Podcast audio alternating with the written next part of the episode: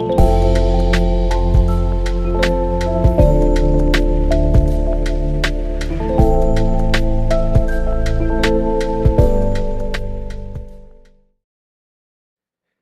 ever feel like you know better than God?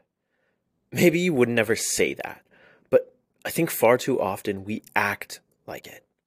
So let's prepare our hearts as we enter into today's story. Father, we praise you as we come before you right now. May you make Jesus known to us and teach us how to follow him. Spirit, give us eyes to see and ears to hear the words and way of King Jesus, and the grace to follow in his path. Prepare our hearts to meet with you in Scripture as we pray as Jesus has taught us. Our Father in heaven, holy is your name.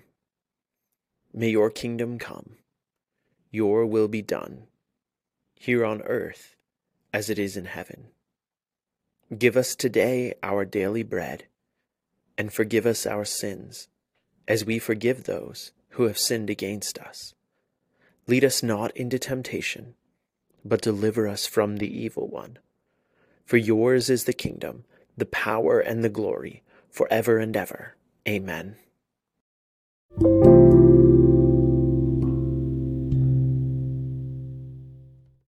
Mark chapter 8, verses 31 to 33. Then he began to teach them that it was necessary for the Son of Man to suffer many things, and be rejected by the elders, chief priests, and scribes, be killed, and rise after three days. He spoke openly about this. Peter took him aside and began to rebuke him. But turning around and looking at his disciples, he rebuked Peter and said, Get behind me, Satan. You are not thinking about God's concerns, but human concerns.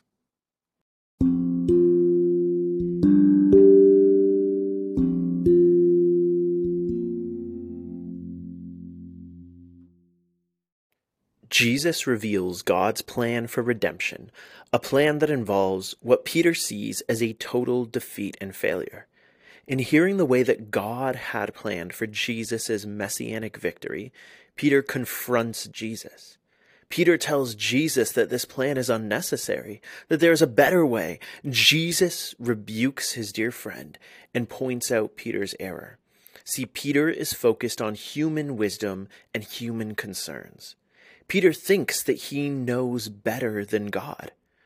Now, we would never say that's how we feel, but if we are honest, far too often this is us. So let's invite the Spirit to humble us as we meditate on this passage again.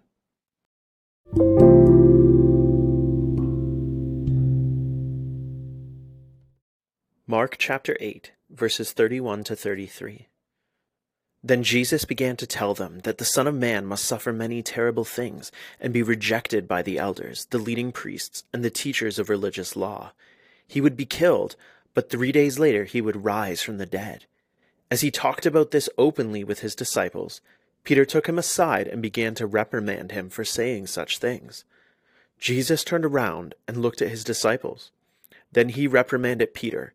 Get away from me, Satan, he said. You are seeing things merely from a human point of view, not from God's.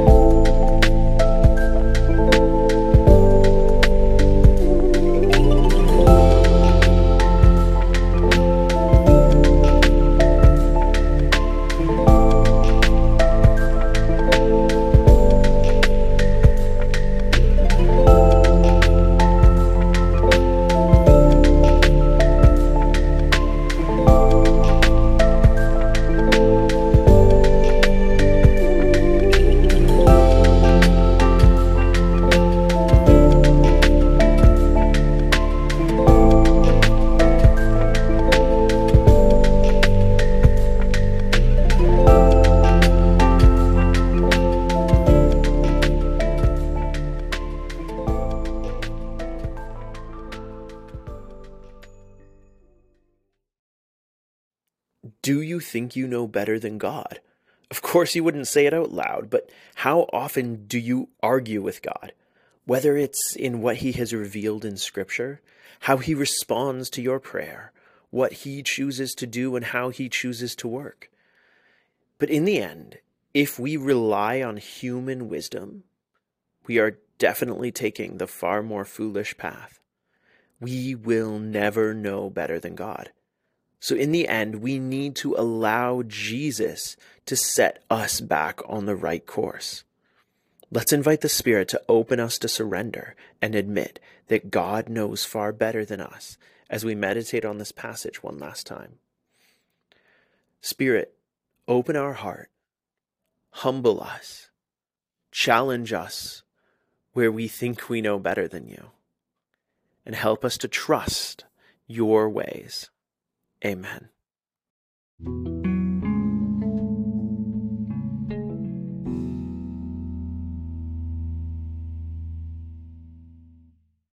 Mark chapter 8, verses 31 to 33. Jesus then told them how the Son of Man must suffer and be rejected by the elders and priests, then be killed, though three days later he would rise from the dead. As he openly explained this to his disciples, Peter took him aside and challenged him for saying such things. Jesus at once turned and rebuked Peter. Get away from me, you are speaking with the voice of the enemy. You are focused on human things rather than the things of God.